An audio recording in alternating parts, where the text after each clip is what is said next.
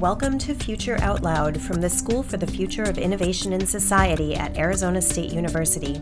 I'm Heather Ross. Together with Andrew Maynard, we bring you conversations with experts on and off campus where we think out loud about our collective future. In today's episode, Andrew and I talked with entrepreneur, trash entrepreneur, Simon Shetty of Hygiea. Now, Hygiea is part of the Risen Incubator. That stands for the Resource Innovation and Solutions Network Incubator here at ASU.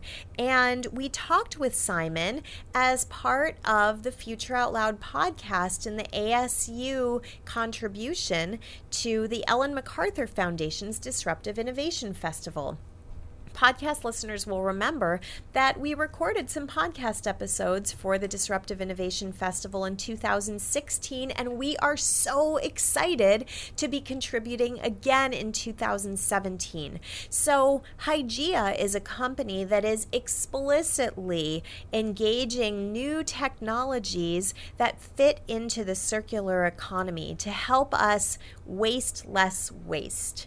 And we had a really interesting conversation with Simon. Now, this conversation happened across state lines. Simon is located in Northern California, while we are, of course, on ASU's Tempe campus.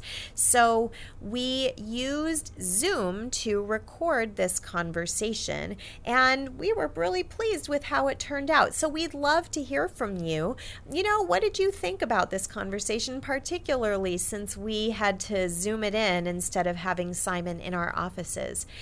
You can let us know what you think about the Future Out Loud podcast on our um, Facebook page, Future Out Loud, or on Twitter at Future Out Loud. You can find old episodes of Future Out Loud on our website, futureoutloud.org. And of course, if you're not already subscribed to the Future Out Loud podcast, you can do that on iTunes or Stitcher or Google Play or SoundCloud or wherever else you find your fine podcasts. So without further ado, on with Simon Shetty from Hygiea as part of the Disruptive Innovation Festival.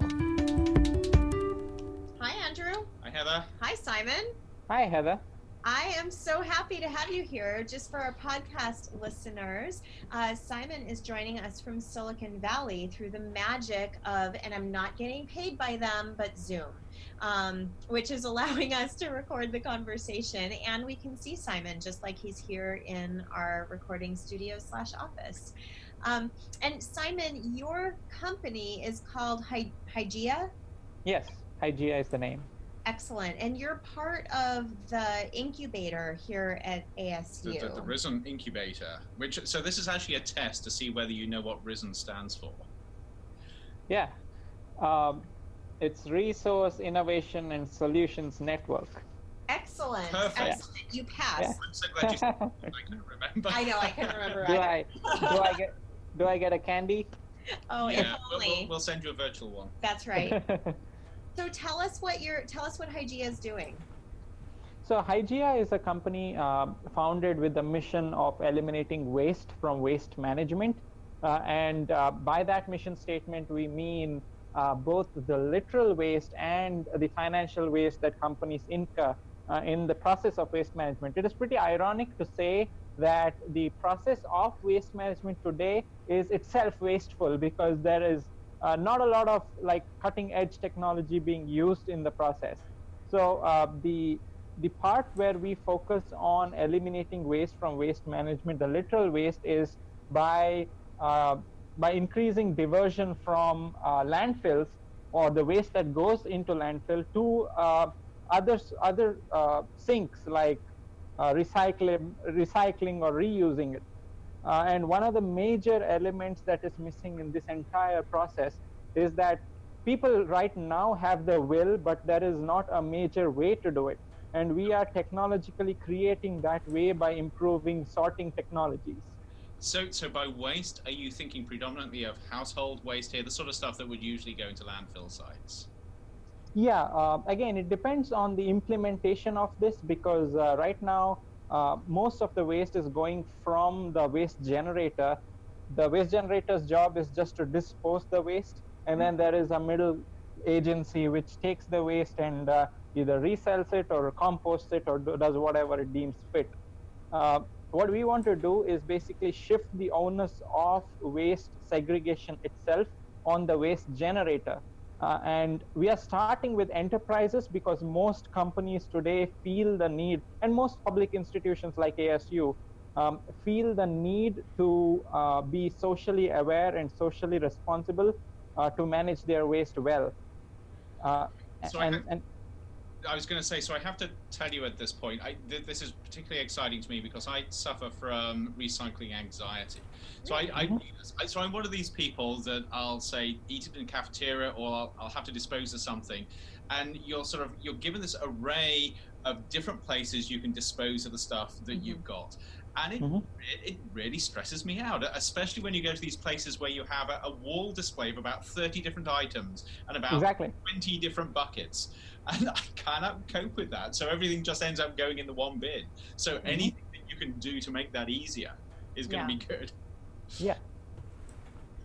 So uh, what we are focusing on is uh, the ultimate goal is definitely the ultimate goal is to uh, do a lot of stuff in waste management itself. But one step in that goal is in is to improve uh, sorting technology to reduce uh, to reduce waste that goes into landfill. In other words, to increase diversion from landfill.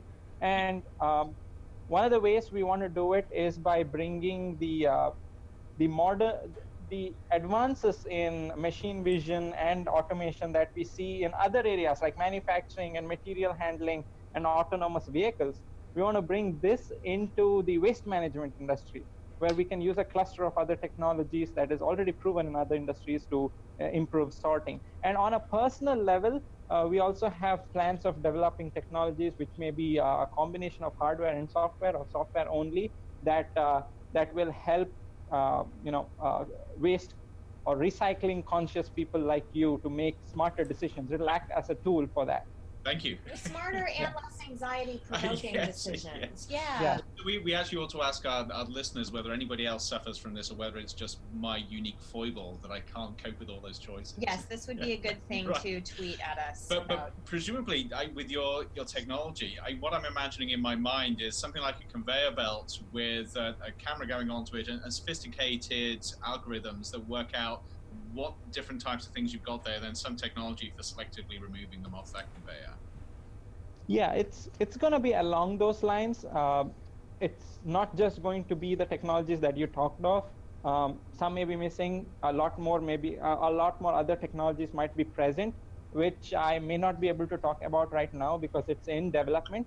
Uh, mm-hmm. Uh, but think of it think of it like a black box you have um, in a in on a campus like ASU, and uh, all the waste that ASU generates goes into this, and the machine or the, that black box is responsible for uh, segregating it into how many ever uh, streams the the state mandates. For example, I think in Arizona and Ohio, it's uh, um, predominantly landfill and recyclables, but in California, it's compost, landfill, and uh, uh, yes. recyclables. Right, mm-hmm. right. Yeah. So tell us a bit about the economics of this. And I, and again, in my very naive brain, I can imagine stuff just piling into to landfill as being an economic loss. There's value there that isn't being realized. Mm-hmm. Um, how big is that that value loss, and how much can you extract out of it? Do you think? Yeah. Um, so, following simple laws of physics, um, everything that we dispose, I mean, the the, the amount we dispose is directly proportional to the amount we consume. And uh, the way to, I, am not talking like technologically here. First, let me take a step back and talk a little philosophically here. Um, if you if you want to make sure that you generate less waste, it has to basically be three things that you need to do. One is uh, either you need to reduce consume consumption, so your waste reduces, or you need to reuse the waste you generate. For example, like you you you drink a bottle of Sprite and then reuse the bottle for uh, as a water bottle or something like that, or you recycle things. Uh, where probably you convert a plastic bottle into a decorative material or a vase or something like that. Mm-hmm. Um, observing the trends of human consumption for the past five decades or even a century, uh, it's easy to note that the consumption has always increased. So that's to do with the economic climate and many other factors. So unless I think, I personally think, I mean, others might differ, but I personally think that it is uh, it is less likely that we uh, slow down the rate of consumption as human population increases, um, unless you are a big institution that has uh, you know control over the levers of an economy, probably like a bank or a monopoly business, none of which HYGI is. Mm-hmm. Um, uh, so the only two controls that we have over there is reuse or recycle. So, and even inside reuse or recycle, for both to happen, we need better sorting technologies. We need to know what to send to landfill and what not to. And uh, as far as the current situation is concerned, uh, there are reports available out there which uh, speak out that about 60% of what is sent to landfill today, uh, even in developed countries like the United States, could have otherwise been um, uh, diverted to to to other other other places. Okay. Yeah. Yeah. So as we think about, um, as we think then about what Hygiea is doing and how it fits into the the circular economy, and that of course is, you know, we're we're recording this as part of the Disruptive Innovation Festival that focuses on the circular economy. How do you, from a business perspective, I'm really interested to know how how do you fit Hygiea into um, whether it's metropolitan, you know, or uh, city level, um, you know, governments, governance, public works kinds of things. Um, mm-hmm. You know how? Yeah, how do you fit it in? Yes. Where? Yeah, where's your market? Thank you. That would have been simpler. yeah. So uh, we are initially focusing on um, private and public institutions like ASU who uh, pay a lot of attention towards sustainability initiatives and want to be like the the pioneers in in cutting edge tech in in those areas but then uh, when i talk about what is it that is uh, what is in it for uh, institutions like asu well depending upon state uh, different states have different mandates of course but um, seeing california i think the waste uh, the waste collection companies who come and collect waste from these campuses they charge the highest for landfill waste. Uh, they charge slightly less or, or significantly less uh, for recyclable waste and then they charge almost nothing or a very tiny amount i guess for uh, compost mm-hmm. so looking at this there are two things two points that i'd like to men- uh, make over here number one I, I was in talks with the, with the facilities manager or the environmental services manager at San Jose Airport, um, and a few other uh, big companies in the Silicon Valley, influential companies in the Silicon Valley. Uh, what they unanimously say is that people don't know what to dispose in which bin. Yeah. Like me. So, yeah, and recently I was talking to a to a professor who has uh, who has a PhD and all that, but then uh, if he is in a hurry to catch a flight in an airport, uh, he doesn't care about which bin it goes into because he personally th- there is no personal incentive for him. Right. So right. yeah. Uh, so the point I'm trying to make is because they just dispose the waste haywire without caring which bin it should go to, there is a lot of waste contamination that happens, and at the end, at the end when when the waste management company takes it uh, from the campus and goes into the material recovery facility and puts it on the bed mm-hmm. all three streams look the same. Yep. Yeah. Uh, that is basically defeating the entire purpose. So what they do is they end up charging the same amount for all three streams. So interesting. I, i've seen this and my my daughter works or used to work for a fast food chain where they they had different bins mm-hmm um, and according to her, it's anecdotal, but she said at the end of the day, they just put it all in the same bin because it was easier for them. So they, they mm-hmm. consume it into thinking that they were recycling, recycling, and actually they weren't because it was just easier not to. Yeah. Yeah. And uh, I, I just, you know, casually asked uh, some people who are very seasoned in facilities management, well, at the end of the day, if you uh, if if the waste management company charges you equally across all three streams, why even have the three bin system? Why do you spend money on three bins? Just right. keep it like a single bin. And the answer that I get is because the state and the city mandate it. So it's become more of a compliance thing than a real.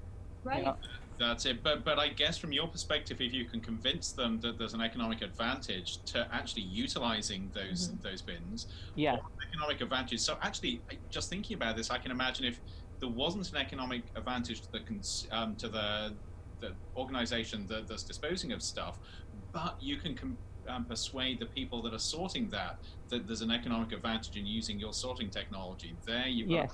well. Mm-hmm. Yes. Yes, and looking at that side, um, if you look at all these materials recovery facilities today, most of them, I, I would say about 80% of them, even in the United States, are manual, completely manual. Uh, imagine the amount of occupational risk and occupational hazard those people face, uh, the people who sort this waste. So, wait, when you say manual, just to make sure we're clear, you're talking about garbage on a conveyor belt and a person standing there and sorting it as it goes by. Yes.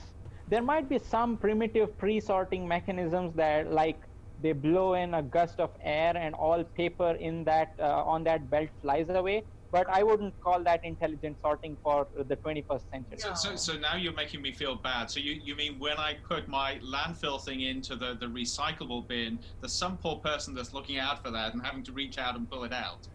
Yes. Yeah. Wait. Okay. Okay. One more question. Uh, this is blew my mind. Okay. So all of the single stream recycling that, for example, the city of Phoenix does, and I was just at my daughter's university over the weekend, and they have these big, wonderful bins of single stream.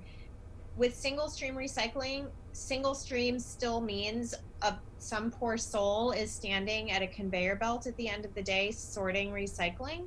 Mm-hmm. That's true. What? And if he what? and if he and if he does a bad job, it all goes to landfill. This is the 21st century. this is crazy. You need to hurry yeah. up with yeah. technology. Okay. So okay, so Hygiea is using different hardware and software solutions to automate single stream, not just recycling mm-hmm. separation, but separating single stream garbage compost recycling and then within recycling to the you know numbers one two three four five six. Right exactly. Okay well so that's magic. Yep. um how where are you in terms of developing your technology and testing it? Yeah we already have uh, uh, an end-to-end design ready uh, we know what should happen after what and what, and then we ran a bunch of simulations and it works fine. Uh, the point that we are at right now is that uh, you know th- these this is not a, a, simple software technology that you can spend uh, you know uh, 10 grand on and then scale like uh, scale like crazy. Mm-hmm. These involve like real tangible hardware which cost about you know tens of thousands or sometimes hundreds of thousands of dollars. So right now we are uh, putting together the financial resources, which we already have, uh, and we are getting started on building the first uh, the first device and then running a pilot with that. And, and uh, to give us an idea, what is the capacity of that device going to be, and how do you even measure that? I'm so excited. I'm learning so much about garbage today. yeah, yeah. How do you measure? Is it in like like cubic? Meters or like how do you, how what's your unit of measure and then what's the capacity of your first machine? Yeah so we uh, we basically measure it uh, not exactly in cubic meters because uh, we are we are not focusing on uh, you know dumpster kind of things because what what we sort definitely go into dumpsters uh, but then we are looking at uh, items per items per minute or items per hour uh, those kinds of metrics as of now uh-huh. because uh, depending upon i mean if you if you replace the dumpster that uh, is at the end of it with a bigger dumpster then the capacity of our machine increases uh, proportionally with that right, right? so so yeah. you're actually it sounds like you're quite scalable once you've got that base technology yes Yes. Yeah, and imagine the amount of things that we can do with the data that we gather. For example, a very simple example is um, campuses these days are very, very conscious about what their students consume or what people on that campus consume. Mm-hmm. Uh, and because now we have access to all the data uh, that is coming in the in the waste stream, and we literally need to identify that waste to sort it. We know the trends of consumption, and then we can say, hey, um, this is these you know people people in your uh, campus are consuming a lot of carbonated drinks and you might want to take some measures about that. And we can go to schools. Schools are the elementary and through high school they are most influenced by such data. So so let me ask you this on because this really fascinates me and you may not be able to answer this because you're dealing with proprietary technology within your, your black box um, mm-hmm. But I'm fascinated with how finely you can identify things. And I'm thinking about what we can now do with facial recognition. We can mm-hmm. be very precise with how cameras and algorithms identify people. And I'm assuming you could do that with not just sort of five or six different categories of waste items, but hundreds of waste items. Mm-hmm. mm-hmm. And if you could do that, you then get very detailed profiling on consumer habits. Mm-hmm. Okay. Yeah. So I'm assuming. Uh, something that may be possible or maybe is already possible. Yeah, I mean, uh, let me put it this way. Um, we will be able to see much more details than uh, waste is being studied today. Right. Okay. Right. Like 10 orders of ma- magnitude more details than that. So, so I, have got to make a what may sound like a really weird connection here, but we have folks at ASU that are looking at, at biomarkers in wastewater as mm-hmm. indicators of the, the health of populations. Yes. And mm-hmm. it strikes me that what you're doing is parallel to that. You're not looking yeah. at biomarkers, but you're looking at, at consumption markers, which yes up a whole new realm of, of research. Absolutely. I mean, you can get so much information about what people are consuming, what their habits are. And for me, it opens a whole bunch of public health opportunities, but it also opens a whole can of privacy worms. It does. Yeah. Yes. So, how um, is that something? I'm going to totally put you on the spot right now, but is that something that you're thinking about, or is that like for like let's think about the tech now and then like think about those implications down the road. So it's something that we are thinking parallelly because uh, uh, we are trying to of course we cannot go about as a small company we cannot go about solving every single problem with with with a minute change in the technology each time. We'll have to prove it in one market and then move towards the other but we have definitely scoped out all the markets and the necessary uh, tweaks that we should do in the technology. And we are focusing on making it as modular as possible so that people can buy a base product and then get add-ons onto it just like just like uh, you know you get cars or other products these days. Okay. So yeah. Simon, you mentioned that you've got your funding which is very exciting and you're in the process of building your first machine. When are you going to be able to start uh, making it work? Yeah, so we are taking a step by step approach over here. Um, the first, of course, uh, to get to a, a production level, uh, the a production level uh, functioning device of this, it, with all the certifications, it will take some time. But then we are looking uh, to deploy a pilot which functionally does this um, in the next few months, probably in the next couple quarters. Yeah. Wow. And where is that going to be? At your office in Silicon Valley there? Uh, until now, the the institute, that, I mean, the campus that has given the most attention to such uh, technology is ASU. So I don't know if, for proximity reasons, will be will we be putting it in at ASU or any any local uh, facility over here. But then I'd like to mention that yeah, there are people who really want to subscribe to this thing, and uh, another value that add that they see is um, the buildings and the campuses these days are LEED certified, uh, mm-hmm. uh, and it, they they aspire to be LEED certified. So uh, these kind of technologies, which improve sustainability ratings, give them uh, you know more points on such on a on such a certification and there are benefits of those certifications which i won't talk about because you know it's easily available material sure and, and i think it goes beyond there as well so i know that asu have got commitments to going sort of beyond sustainability to being sort of circular with how they, they use things at, at some point in the future. Um, mm-hmm. Of course, that, that's partially because of the philosophy of the university, but it's also as a way of attracting students who really are looking for an institution that, that has these these commitments, these social commitments. So that right. becomes very powerful. Absolutely. Yeah.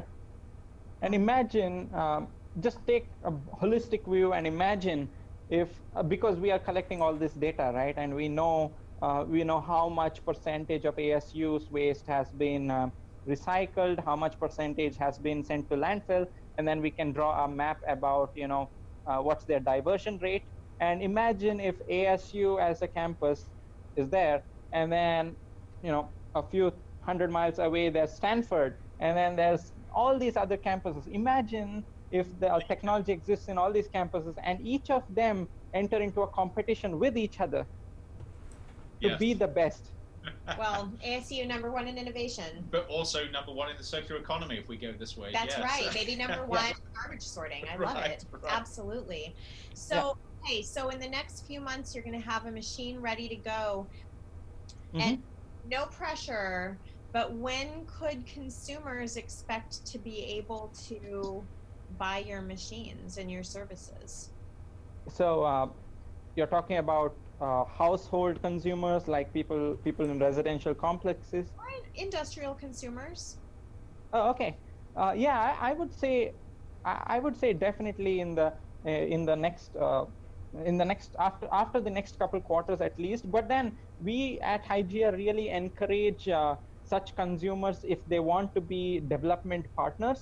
So they can partner with us so that we can jointly uh, you know we can test our machines in their campuses and then they get some benefits out of it uh, while they get a head start uh, compared to the others. That's one thing. But then even in production and in the future they can get some perks for being our development partners and you know first commitments. So we do welcome that as early as today okay. such partnerships yeah so if uh, people wanted to go on your website it's mm-hmm. um, it's hygiea.tech, is that right? Yeah, it's H Y G I E A dot T E C H tech. Excellent. Excellent. And yeah. I hope that you are flooded with, you know, inquiries based on Yeah. Yeah. Yeah, I should I should mention though that uh, uh, what what I just talked about is not yet listed on the website as a product as of uh, today uh, because we do have another parallel product that uh, is listed on the website, which is in the market already. Uh, so we are working, uh, as I speak, we are working on including this uh, sorting technology and circular economy uh, product into our website as soon as possible as well. Great. Okay, so watch this space. Watch this space, hygiea.tech. All right, Simon, thank you very, very much for being with us on the Future Out Loud podcast. Yeah, it's my pleasure. Okay, okay, thank you. Bye. Thank you. Bye. For more where that came from, check out the School for the Future of Innovation and Society at sfis.asu.edu.